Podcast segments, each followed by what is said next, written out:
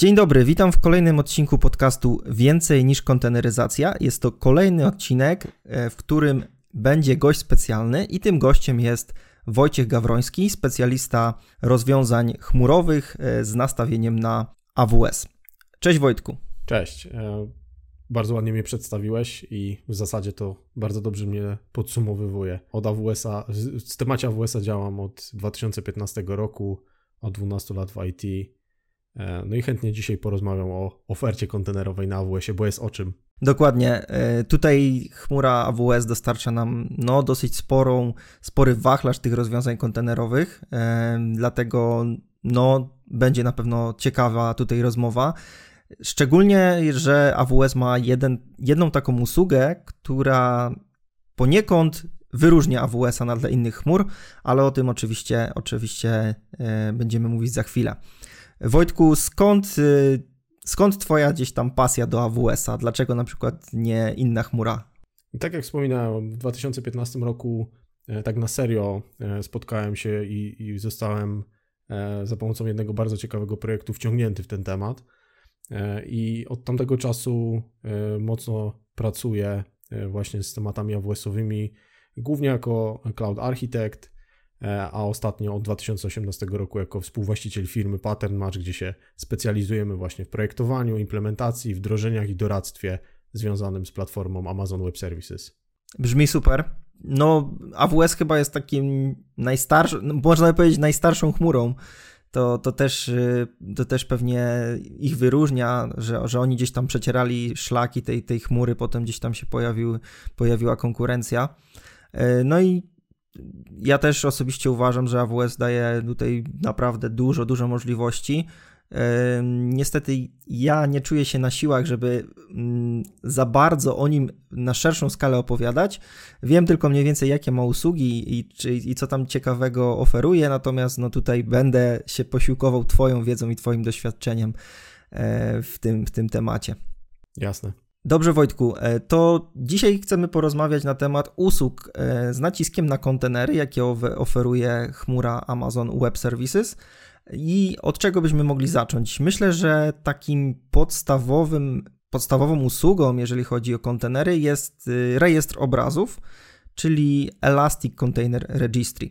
Dokładnie tak. Jeżeli chodzi o, o, o taki research, który sobie zrobiłem gdzieś tam przed nagraniem tego odcinka, e, to zauważyłem, że jest tam też opcja, oprócz y, puszowania zwykłych obrazów dockerowych, jest też opcja publikacji Helm chartów, co w tej chwili chyba się staje takim standardem, jeżeli chodzi o, o repozytoria. E, czy coś jeszcze pominąłem? Czy jest coś tam jeszcze ciekawego, co, co na przykład wyróżnia, wyróżnia ten serwis, e, tą usługę? Wiesz co, generalnie y, od dobrego miejsca zaczęliśmy, dlatego że to jest y, też taki standardowe, standardowe miejsce do składowania przede wszystkim artefaktów związanych z, z, z Dockerem, czy też z kontenerami, z, z konteneryzacją.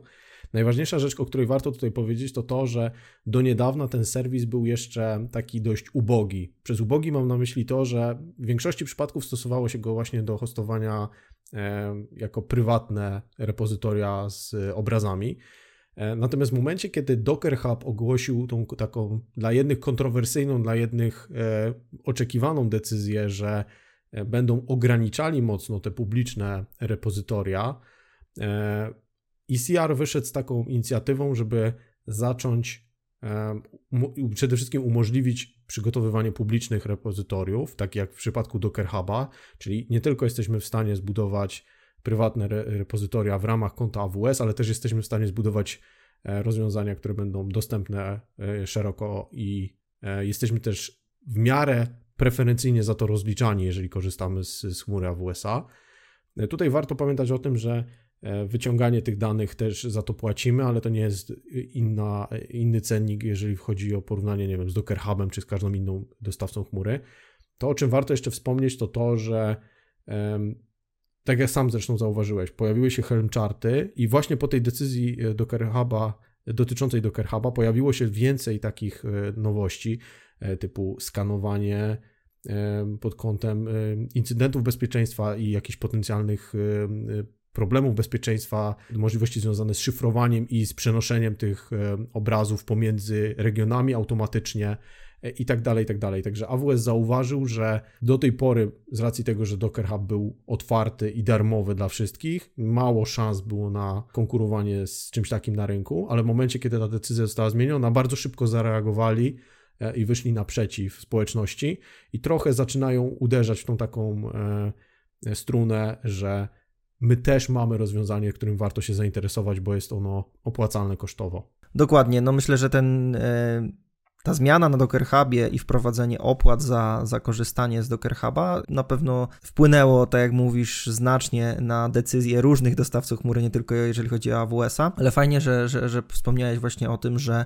w tej chwili to repozytorium jest również takie otwarte na świat.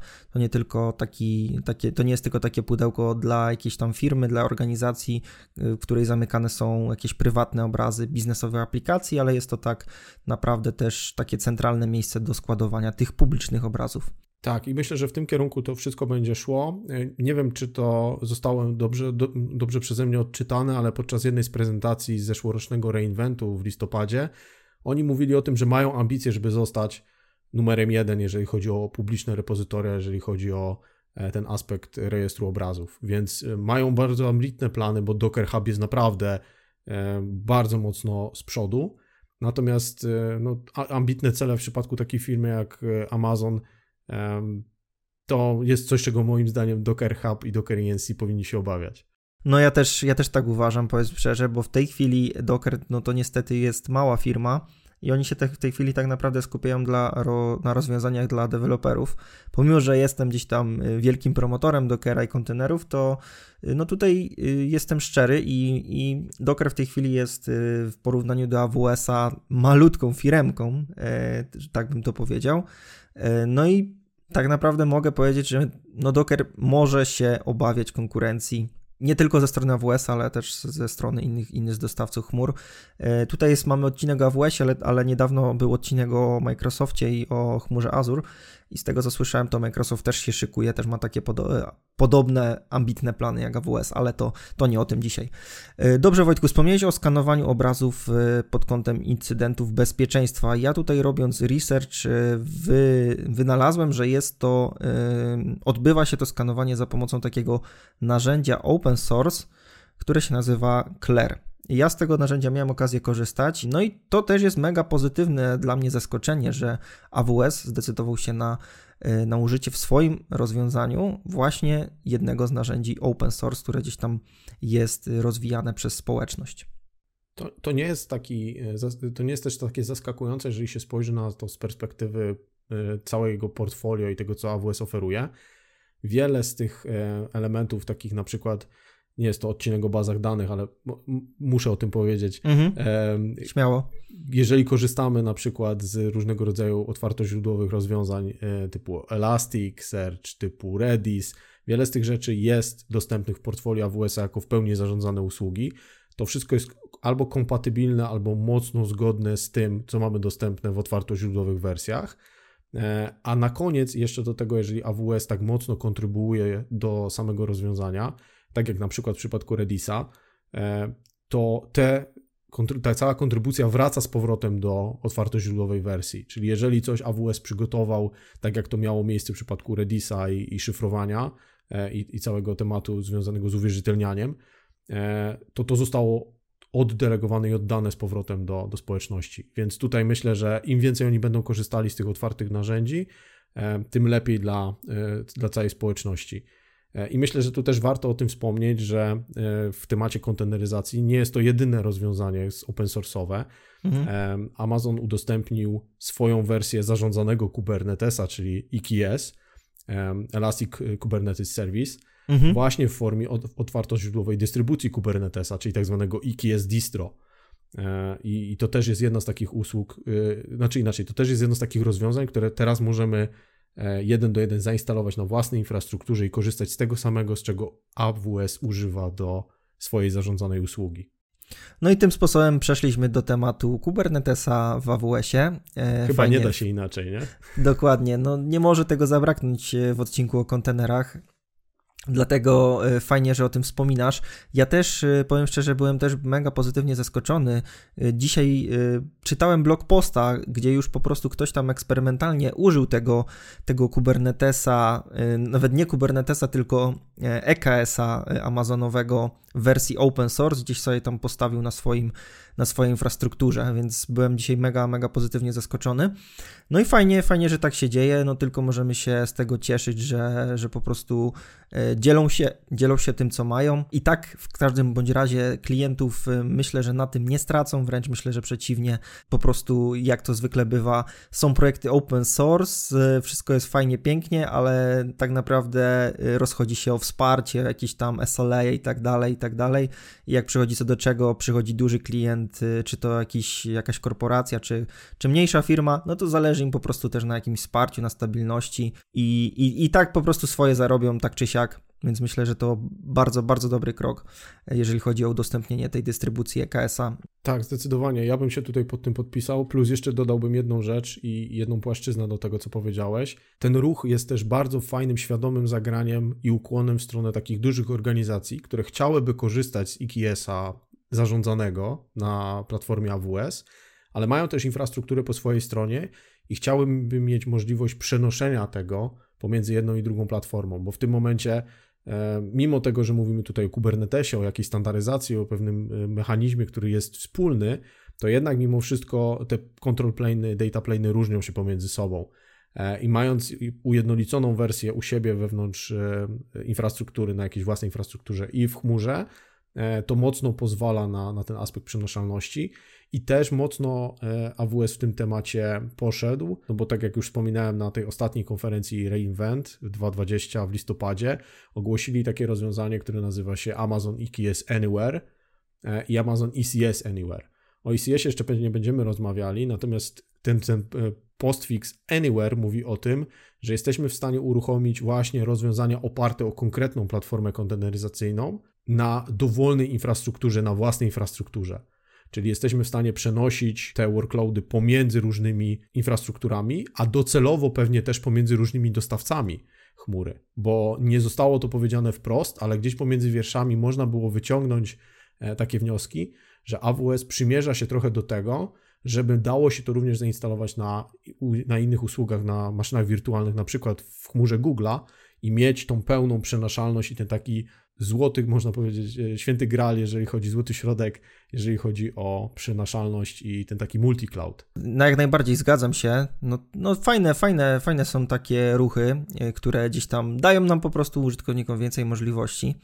Natomiast y, chciałbym jeszcze tutaj wrócić do samego EKS-a, ponieważ y, wspominałeś na przykład o control plane, że on jest różnie zarządzany w różnych chmurach. Czy mógłbyś to rozwinąć, jak, do, jak to działa po prostu w, w samym Amazonie? W jaki sposób ten control plane kubernetesowy jest tam zarządzany? Czy, czy użytkownik musi się martwić o ten control plane, gdy chce skorzystać z tej wersji EKS-a? Czy na przykład Amazon się tym zajmuje i, i po prostu my się skupiamy na, na całej reszcie? Jak to wygląda? To jest dobre pytanie, bo tutaj mamy znowu dwie ścieżki i o tym to często to, to zdanie będzie często padało, jeżeli chodzi o portfolio AWS-owe. Liczyliśmy to przed spotkaniem, jest 13 różnych usług, które są związane z kontenerami na w portfolio AWS-a, czyli całkiem sporo. Natomiast odnośnie Twojego pytania, to wszystko zależy od tego, czy będziemy chcieli mieć e, jaką, jaką chcieli, będziemy chcieli mieć elastyczność i wpływ na to końcowe rozwiązanie. Można do tego podejść w ten sposób, że jeżeli zainstalujemy samego Kubernetesa, to możemy nawet go zainstalować na maszynach wirtualnych EC2 i nie będzie żadnego problemu. Tak się bardzo często robi i też e, mamy wtedy największą możliwość dostosowywania tego wszystkiego, ale też największą odpowiedzialność odnośnie zarządzanej infrastruktury. Kolejnym krokiem jest właśnie EKS, gdzie mamy tej elastyczności troszeczkę mniej, ale też mniejszą ilością rzeczy musimy się przejmować. Ten control plane jest w bardzo dużym stopniu zarządzany przez AWS-a. Mamy możliwość jednak troszeczkę customizować, mamy możliwość instalować pluginy, inne dodatki. E, mamy też możliwość na dość precyzyjne przygotowanie sieci, tematów ingresowych itd., tak itd. Tak e, więc tutaj mamy całkiem spore możliwości. I jest ostatnie rozwiązanie, czyli Fargate za pomocą EKS-a. AWS Fargate to jest bardzo ciekawa usługa i w dwóch słowach opowiadając, do czego ona służy, uruchamiamy kontenery bez zaprzątania sobie głowy, gdzie zostaną uruchomione. Czyli mamy obraz Wiemy, że mamy pewne wymagania co do tego, w jakiej sieci te kontenery powinny zostać uruchomione, ale kompletnie nie interesuje nas to, na jakich maszynach to zostanie uruchomione, w jaki sposób. Oczywiście mamy swoje wymagania co do na przykład ilości pamięci, dysku, CPU, natomiast nie przejmujemy się, kto te maszyny postawi i w jaki sposób je wepnie do naszej sieci. E, I możemy to zrobić właśnie za pomocą klasycznego Fargate'a, gdzie mówimy tym takie, takiej nomenklaturze AWS-owej, porozumiewamy się i e, zarządzamy tym tematem, ale też możemy to przygotować w formie e, typowych skryptów, które wykonywalibyśmy za pomocą kubectl I wtedy to wszystko ląduje na control plane EKS-owym w zgodnym formacie z Kubernetesem. I wtedy nie musimy się w ogóle niczym przejmować, nawet nie musimy się przejmować tematem control plane'u. Mówimy tylko, chcę, żeby to końcowe rozwiązanie, ten, ten nasz uruchomiony kontener, był dostępny w tej sieci i miał takie a takie wymagania sprzętowe spełnione i to wszystko. Więc tutaj to wszystko zależy od tego, jaką dużą elastyczność chcemy mieć, i w zależności od tej elastyczności możemy wybrać odpowiednią usługę, która te nasze wymagania zaspokoi. Okej, okay, super, fajnie to, fajnie to rozwinąłeś i fajnie, że wspomniałeś jeszcze o Fargate i nawet o tym, że Kubernetesa w AWS-ie możemy postawić no po prostu na wirtualnych maszynach, co wiąże się oczywiście no, z większą odpowiedzialnością, większą ilością czasu poświęconego na zarządzanie, utrzymywanie, etc., etc. I tutaj jako takie podsumowanie tylko bym chciał na koniec y, tematu EKS-a może nie na koniec, bo pewnie jeszcze będziemy o nim wspominać, ale jako, takie, jako taką puentę powiedzieć, że e, decydując się na EKS-a, z tego co ja zrozumiałem, to mamy control plane zarządzany przez e, Amazona, a my się skupiamy na worker nodach. Dokładnie. Czyli tak. my się opiekujemy tym, co dzieje się na worker nodach, my mówimy, ile chcemy tych worker nodów mieć, ewentualnie pewnie tam wchodzi w grę jeszcze jakieś automatyczne skalowanie i tym podobne, co wydaje mi się, że jest w miarę w miarę takie wspólne dla różnych dostawców chmur, z tego, z tego co kojarzę. A natomiast Amazon skupia się na zaopiekowaniu się naszym control plane'em, zapewnieniu jakiejś stabilności, e, wysokiej dostępności i tak dalej, i tak z tego, co, z tego co rozumiem. Natomiast jeżeli chodzi o Fargate'a, to my nie musimy martwić się o worker nody, czyli e, nie interesuje nas, ile worker nodów chcemy mieć stworzone, interesuje nas fakt, ile chcemy mieć pamięci, ile chcemy mieć e, CPU, i pod spodem nie mamy dostępu, nie widzimy tak naprawdę, gdzie, gdzie to działa, na jakich tam wirtualnych maszynach gdzieś to, gdzieś to jest uruchomione. Zgadza się. Dobrze to podsumowałeś od strony technicznej. Dokładnie o to chodziło. Super, super, no to fajnie. Dobrze, że to ja też się cieszę, że, że, że zrozumiałem o co tutaj w tym wszystkim chodzi. Jak mówiłem, nie mam jakiegoś dużego doświadczenia w, AWS-ie, w AWS-ie, więc yy, chętnie po prostu tutaj wysłucham wszystkiego, co masz mi do przekazania i co masz naszym słuchaczom do przekazania. To, co powiedziałeś jeszcze odnośnie samego IKS-a, warto skomentować w ten sposób, że to, nie by, to była e, ostatnia, e, dla, jeżeli chodzi o dużych dostawców, to był e, ostatni dostawca, który wdrożył w ogóle takiego typu rozwiązanie. AWS bardzo długo bronił się przed tym, żeby zarządzanego Kubernetesa dostarczyć. Zarówno, oczywiście Google był pierwszy, Azure był drugi, i długo po, długo po tym pojawił się właśnie EKS. E, natomiast w tym momencie, jeżeli chodzi o zarówno adopcję, jak i powiedzmy dojrzałość tego rozwiązania, e, to EKS jest tuż za Google'owym rozwiązaniem, jeżeli chodzi o zarówno wykorzystanie i procent jakby wykorzystania w kubernetesowym świadku, nazwijmy to, jak i o dojrzałość samego rozwiązania. Mhm. No i fajnie, że ty też wspominasz. No wiadomo, no Google praktycznie stworzył Kubernetesa, więc, więc no trudno, trudno by było, żeby nie był pierwszy ze swoją usługą, ale faktycznie, faktycznie Kubernetes do, do AWS-a, do oferty AWS-a wszedł na końcu i chyba to wynika z jeszcze innej przyczyny, e, mianowicie z innej usługi, która jest dostępna w AWS-ie, mianowicie jest to usługa Elastic Container Service. I o tej usłudze też chciałbym, żebyśmy powiedzieli kilka słów, e, co to w ogóle jest i, i czym to się różni od, od e, Kubernetesa, czy to w AWS-ie, czy to w, inny, w innym po prostu prowajderze chmurowym. Bardzo dobrze do tego nawiązałeś. Bardzo długo AWS bronił się przed Kubernetesem właśnie z powodu ECS-a. E, to jest tak naprawdę flagowa usługa orkiestracyjna przygotowywana przez AWS-a pod kątem właśnie konteneryzacji. Czyli to nie ma nic wspólnego z Kubernetes, rozumiem. Tak, dla kogoś, kto, kto wiesz, pierwszy raz się styka z tym, z, tym, z tą definicją Elastic Container Service, w skrócie ECS, to nie ma nic wspólnego z Kubernetes, natomiast jest to orkiestrator kontenerów. Dokładnie tak. Jeżeli miałbym użyć jakiegoś porównania w tym świecie kontenerowym, E, to ECS jest tak samo, takim samym orkiestratorem jak na przykład Nomad od HashiCorpa i właśnie Kubernetes jako kolejne alternatywne rozwiązanie w tej niszy, nazwijmy to, orkiestracji i, i uruchamiania. Albo Docker Swarm. Albo Docker Swarm, jeszcze. dokładnie. I powiem szczerze, że jak robiłem sobie research na temat, na temat ECS-a, to tak y, z takich technicznych rzeczy są tam serwisy, taski, czyli bardzo podobny koncept, jak to jest właśnie rozwiązane w Docker Swarmie pod kątem nazewnictwa przynajmniej. Nie wiem, jak tam jest to pod spodem rozwiązane, jak tam to wszystko działa. Natomiast pod kątem nomenklatury nazewnictwa to widzę, że, że to jest bardzo zbliżone do, do Docker Swarm. Dokładnie tak. Ale to nie, to nie o tym dzisiaj. Skupmy się na samym ECS-ie i y, gdybyś miał powiedzieć nie wiem, jakieś może zalety tego ECS-a względem, względem EKS-a, a może jakieś wady?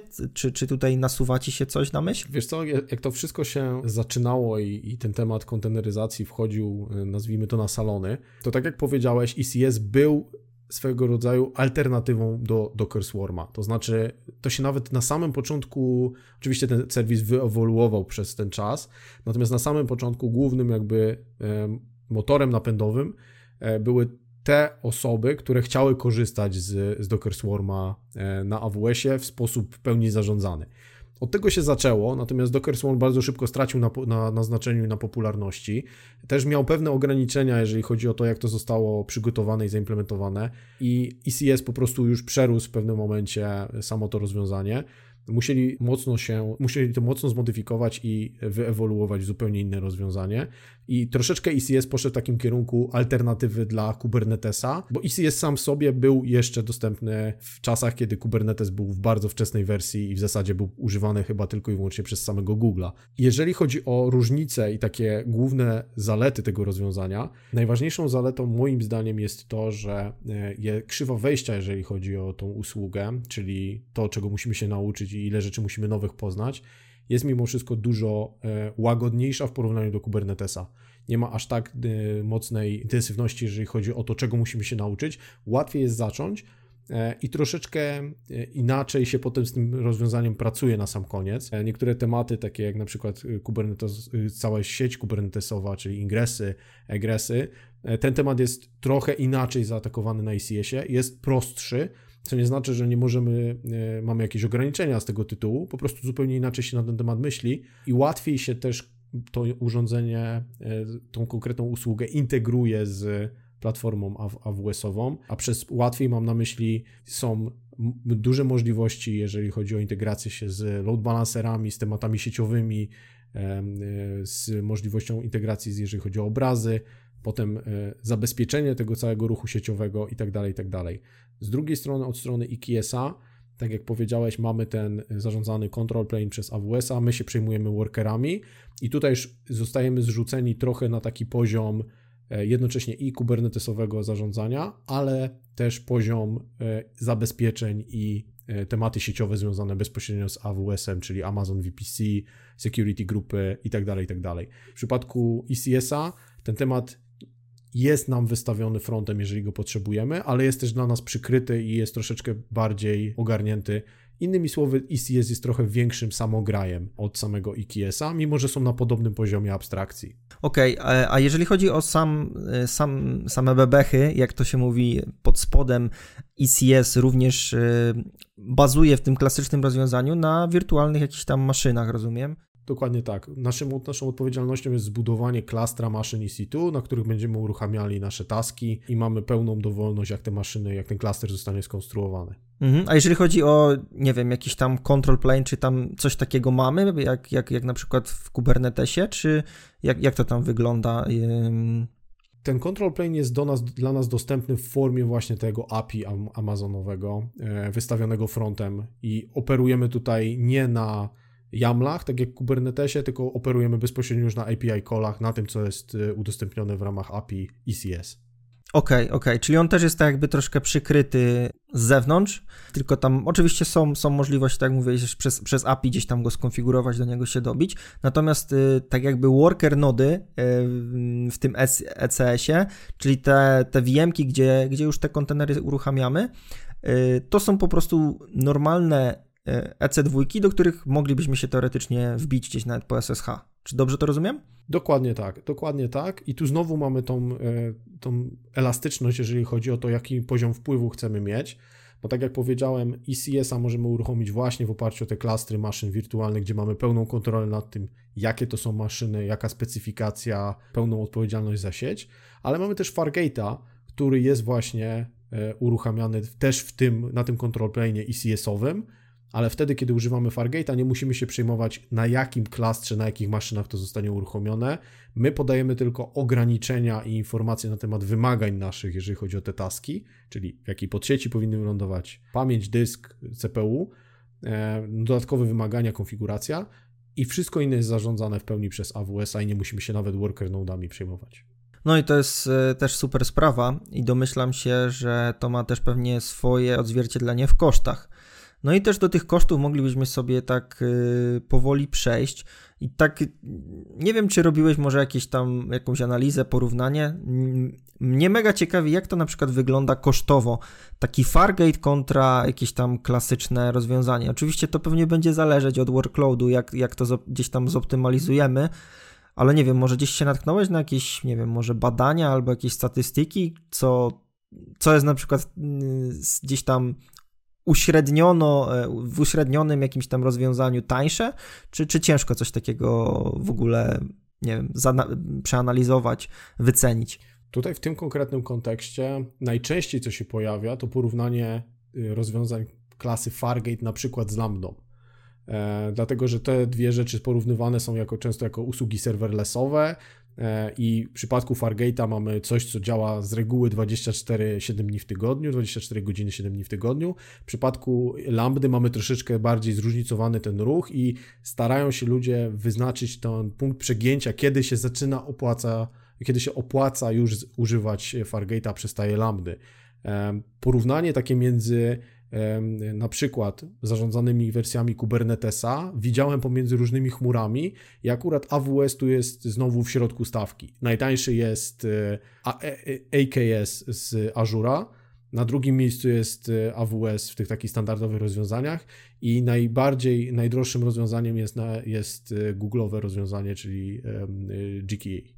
E, no bo jeżeli chodzi o Fargate'a, no to ja widzę to tak naprawdę dużo plusów e, z, z perspektywy takiego zarządzania, utrzymywania tego rozwiązania kontenerowego i tak się zastanawiam, czy tam w ogóle są jakieś minusy. Pewnie są, tylko, tylko ciężko. Jest troszeczkę minusów i jest, jest sporo tych minusów moim zdaniem, e, ale one wychodzą, jak to zwykle często bywa, jak się poruszamy po tej drabinie abstrakcji w Amazonie, ja jestem wielkim fanem AWS-a, ale zdaję sobie doskonale sprawę z tych jego ograniczeń. Jak się poruszamy po tej drabinie abstrakcji i im wyżej wchodzimy w te serwisy takie w pełni zarządzane, tym więcej tam jest trupów poukrywanych w szafach.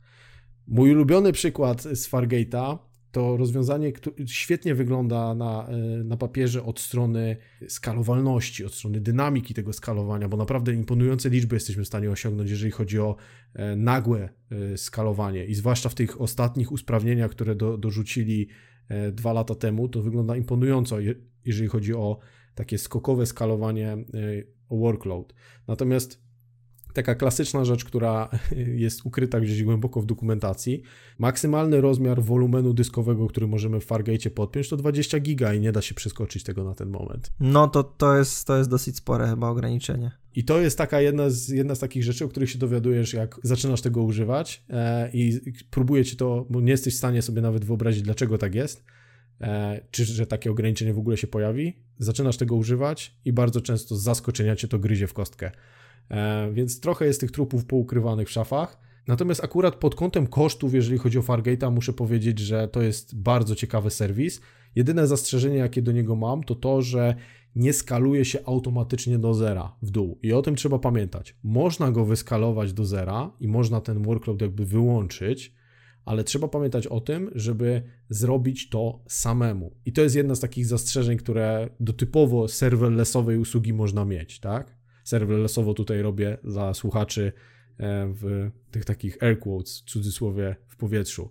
E, bardzo często używa się takiego porównania, że Fargate jest usługą klasy serverless, ale dla mnie jest to taka półprawda, dlatego że nie skaluje się to rozwiązanie do zera, e, jeżeli jest nieużywane.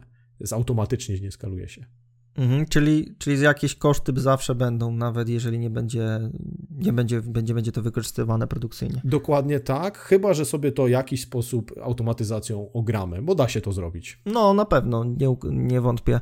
E, na przykład w przypadku innych tych usług typu EKS, ECS możemy to wyskalować całkowicie na przykład y, na zero nodów, czy tam nie wiem jak, jaka jest nomenklatura w ECS-ie czy możemy to w ten sposób na przykład wyskalować e, do zera i, i nie ponosić żadnych kosztów? Jak najbardziej, tylko problem tutaj się pojawia taki, że o ile w przypadku Fargate'a start tej usługi i pojawienie się nowego kontenera jest relatywnie szybkie, to, to też jest zależne od tego, jakie mamy wymagania, ale mówimy tu o, o rozgrzanych klastrach, o sekundach, e, to w przypadku wyskalowania od zera do na przykład dwóch, trzech nodów na ECS-ie może już trochę potrwać w zależności od tego, jak duże nody mamy do, do skalowania. Dlatego, że trzeba pamiętać o tym, że tam są maszyny wirtualne i albo będziemy kombinowali z jakimś stopowaniem, resumowaniem tych maszyn, ale z tego co pamiętam, e, w przypadku samego IKS-a nie za dobrze to działało. Natomiast albo możemy to wyskalować do zera poprzez terminowanie tych maszyn,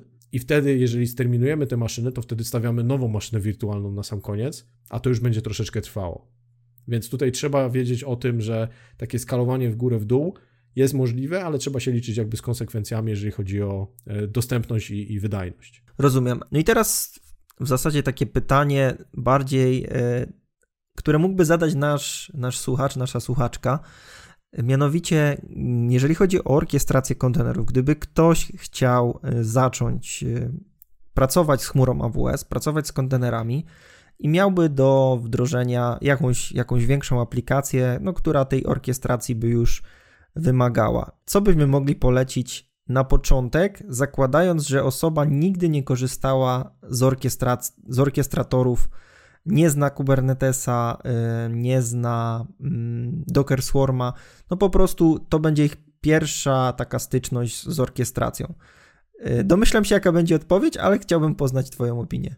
Jasne. Trzeba by było też troszeczkę poznać więcej, jeżeli chodzi o wymagania, takie ograniczenia, jakie nami kierują i jakie musimy mieć narzucone te ograniczenia. Na przykład ten dysk, który podałem, albo informacje na temat tego, czy potrzebujemy maszyny z GPU, ale z reguły, jeżeli zaczynasz w ten sposób, to jeżeli takich ograniczeń nie mamy, to Fargate byłby dobrym startem i, i start na Fargate. I potem, w zależności od tego, czy chcemy korzystać z Kubernetesa, czy nie chcemy korzystać z Kubernetesa, sugerowałbym przejście albo na ECS, albo na EKS no chyba, że jesteśmy w stanie zainwestować e, ten czas na samym początku, chcemy nauczyć się Kubernetesa, bo wiemy, że z niego będziemy korzystali, wtedy moim zdaniem nie ma sensu i warto od razu zacząć od Fargate'a na IKS-ie albo w ogóle od samego IKS-a. I wydaje mi się, że to też jest jakby wymaganie w dzisiejszych czasach, przy tym jak Kubernetes stał się powszechny i jak bardzo e, szeroko jest wykorzystywany, to może to mieć, jeżeli mamy takie możliwości czasowe, to może to mieć nawet e, największy zwrot z inwestycji, moim zdaniem. -hmm.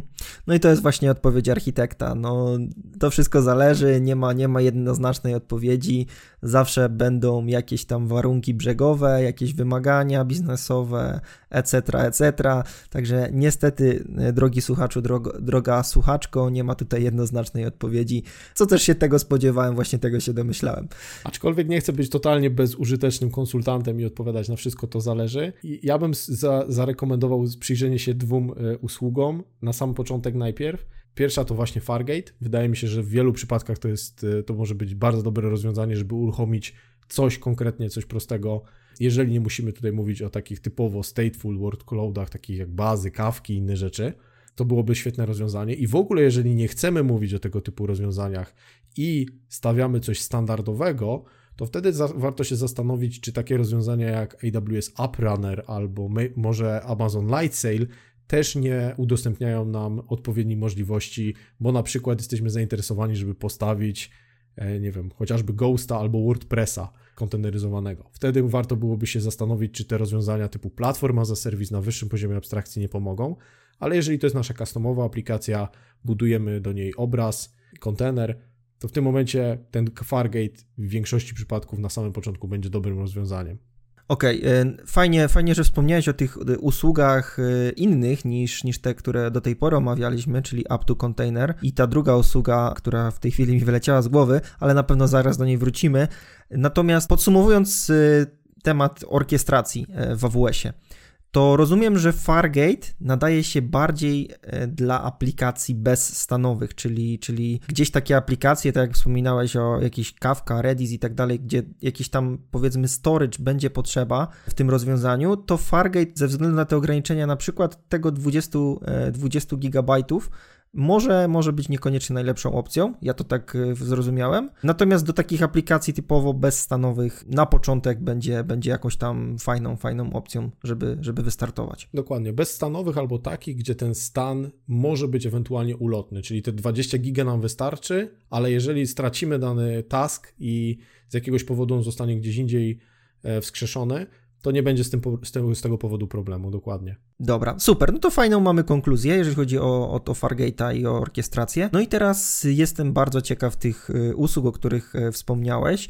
czyli y, zacznijmy może od Up to Container. Co to, co to w ogóle jest? Ponieważ no, bardzo mnie to interesuje. Jeżeli chodzi o marketing i jakieś tam E, teksty, które wyczytałem na stronie Amazona, no to brzmi to bardzo, bardzo ciekawie i jestem po prostu e, niezmiernie tutaj chętny, żeby się dowiedzieć więcej na ten temat od Ciebie. To jest bardzo ciekawa usługa, a w zasadzie narzędzie, bo jest to jedno z narzędzi. Instalujemy to narzędzie na albo serwerze Windowsowym, albo na serwerze Linuxowym i po uruchomieniu narzędzie wykrywa aplikacje oparte o środowisko .NET lub o środowisko JVM-owe w takim dość standardowym kształcie. Mówię tu o Tomcacie, o Springu i tak dalej, i tak czy o w .NETie, ASP.NET i, i, i tym podobne. Wykrywa je, stara się też znaleźć wszystkie niezbędne zależności, konfigurację, która jest wykorzystywana, zaciągnąć również te specyficzne rzeczy, które zostały skonfigurowane na maszynie i przenieść je właśnie do automatycznie zbudowanego obrazu kontenerowego, który potem możemy po prostu e, wysłać już do rejestru i korzystać w środowisku typowo skonteneryzowanym. Czyli innymi słowy, jest to takie zautomatyzowane narzędzie do budowy skonteneryzowanego środowiska w sposób inteligentny, a inteligentny tutaj w dużym cudzysłowie, bo e, nie jest to rozwiązanie oparte żadnym machine learning czy sztuczną inteligencję, tylko po prostu heurystyki i o to, jak pewne aplikacje e, są skonfigurowane na systemie i funkcjonują. To jest bardzo fajne rozwiązanie, jeżeli mamy do dyspozycji dużą ilość aplikacji, które działają w oparciu o określoną strukturę i frameworki, bo dzięki temu możemy przyspieszyć cały proces migracji na, E, na skonteneryzowane środowiska. Czyli tak zwany lift and shift, po prostu mamy coś i, i tak naprawdę platforma zrobi to za nas. Y, no to brzmi mega ciekawie. Ale jest ja się... ma spore ograniczenia i ma, tam jest sporo takich y, ale. No jak ze wszystkim, no powiem szczerze, że no ciężko taki automat w jakiejkolwiek gdzieś tam dziedzinie wytwarzania oprogramowania, który po prostu zrobi wszystko idealnie. No gdyby takie automaty istniały, gdyby takie automaty wynaleziono, to po prostu pewnie my nie mielibyśmy za bardzo pracy, chyba że, żebyśmy tylko pracowali nad tworzeniem takich kolejnych automatów. No więc, więc no, ja sobie zdaję sprawę, że to może być fajne, ale to pewnie też do jakichś tam określonych, prostszych, może gdzieś tam projektów, prostszych aplikacji, E, niekoniecznie gdzieś do jakichś dużych systemów, które mają masę zależności, zewnętrznych usług podpiętych i tak dalej, i tak dalej.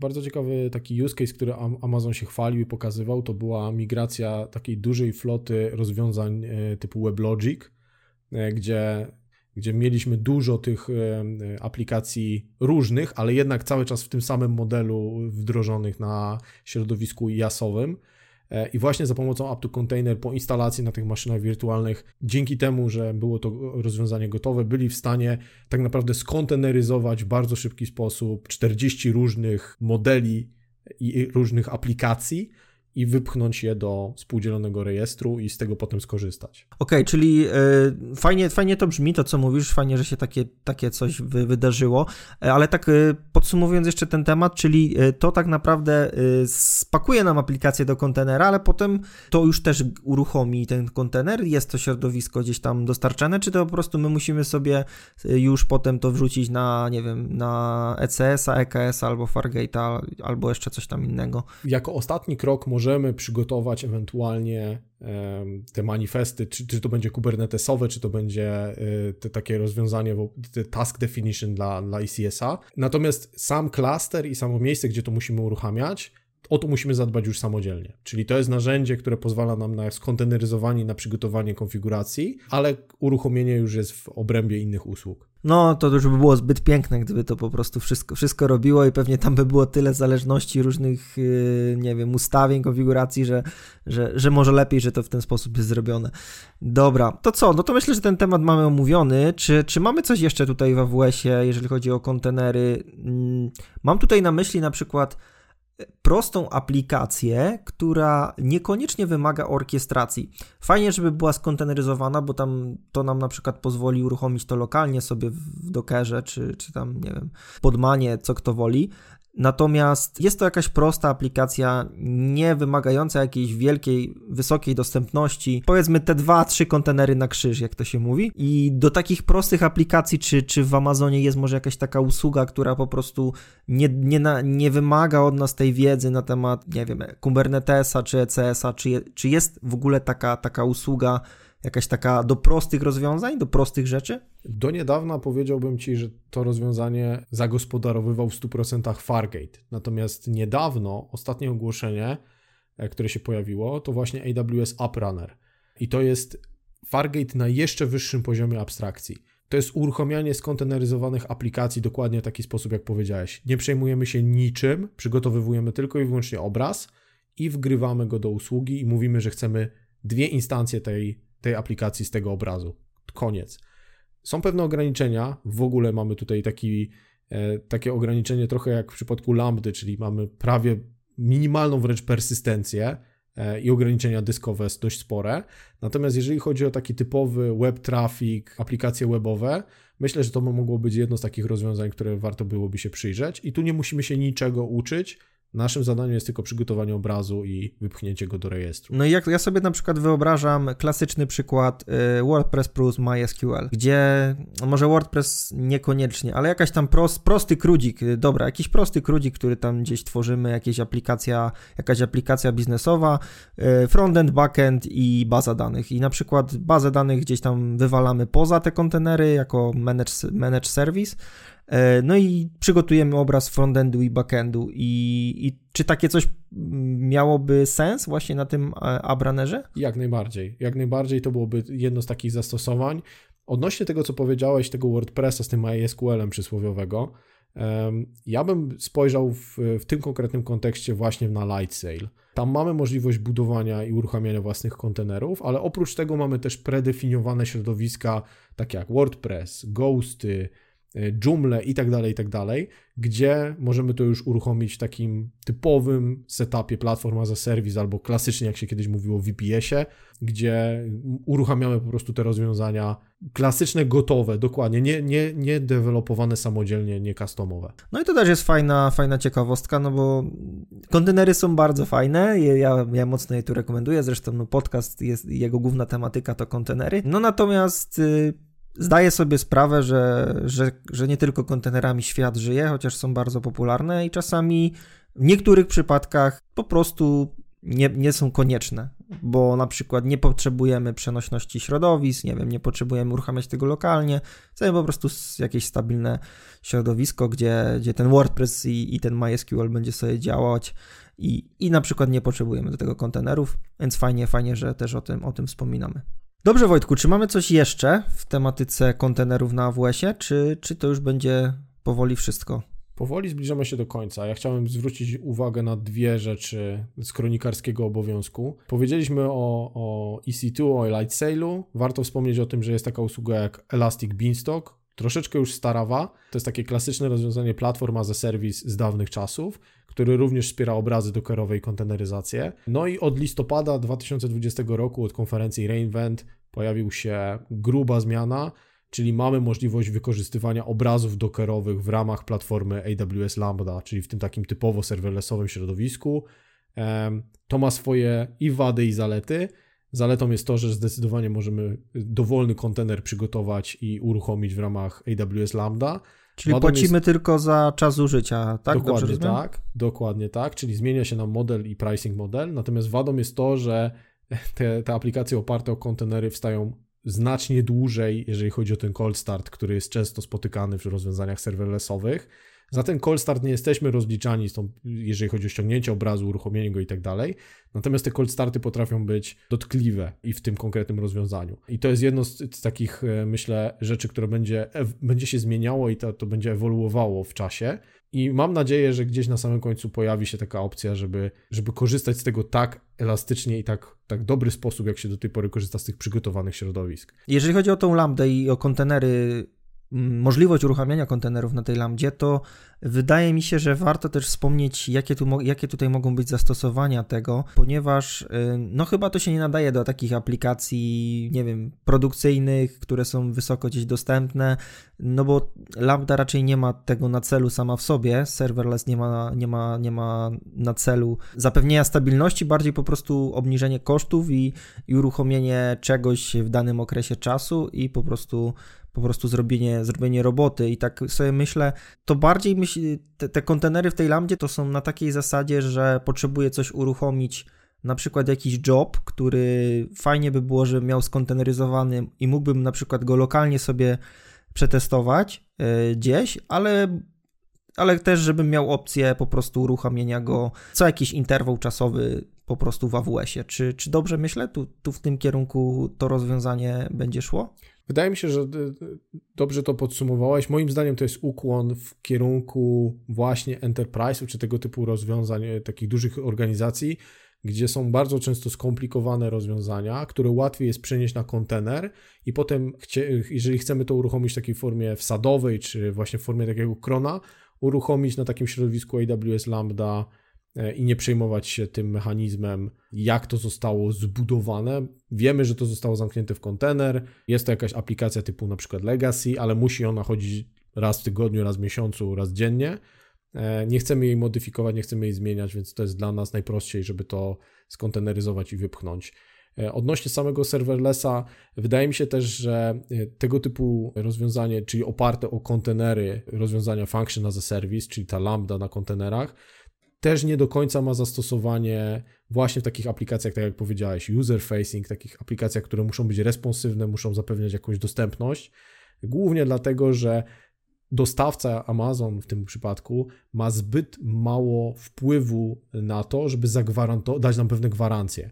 Bo to, że to, co my wrzucimy na ten kontener i to, jak on będzie zbudowany, mocno wpływa na to, jak responsywna cała platforma będzie.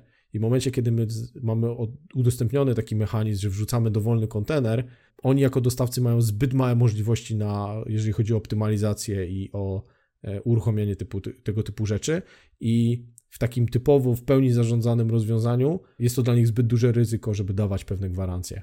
No i mamy super puentę, także podsumowując temat lambda na, w kontenerach, czy tam kontenery w lambdzie, fajne do jakichś takich cyklicznych rzeczy, natomiast do takich user-facing e, applications raczej, raczej coś e, z orkiestracji byśmy potrzebowali. Dobrze, Wojtku, super, świetnie, świetnie chyba nam poszło. Przeszliśmy przez większość usług, no w dosyć krótkim czasie bym powiedział, jak na, jak na możliwości AWS-a.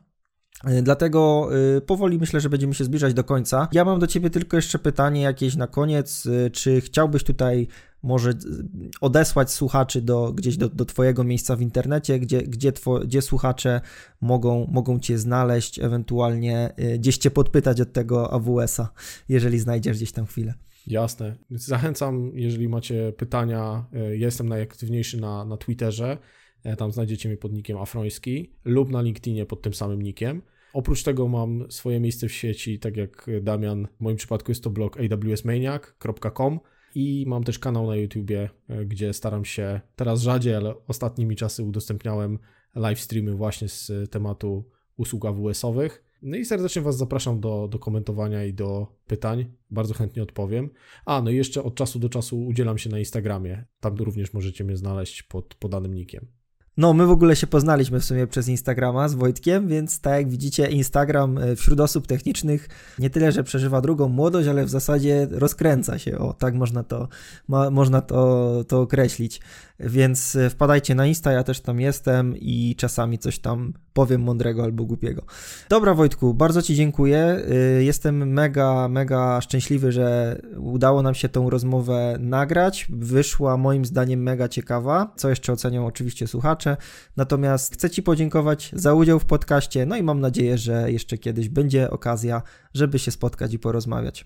Bardzo Ci dziękuję, a słuchaczom dziękuję za uwagę. Dzięki za przesłuchanie do końca. To wszystko na dzisiaj. Przypomnę, że to był siódmy odcinek podcastu Więcej niż konteneryzacja, w którym rozmawialiśmy z Wojciechem Gawrońskim na temat kontenerów w chmurze AWS. Na koniec prośba, jeżeli ten podcast Ci się podoba i lubisz go słuchać, widzisz w nim wartość, zostaw proszę ocenę w dowolnej aplikacji, w której słuchasz tego podcastu. Będę niezmiernie wdzięczny. To pozwoli mi dotrzeć do jeszcze większej liczby osób i, że tak powiem, dotrzeć z konteneryzowaną wiedzą do większej ilości słuchaczy. Dzięki Ci za uwagę i do usłyszenia w kolejnym odcinku. Cześć!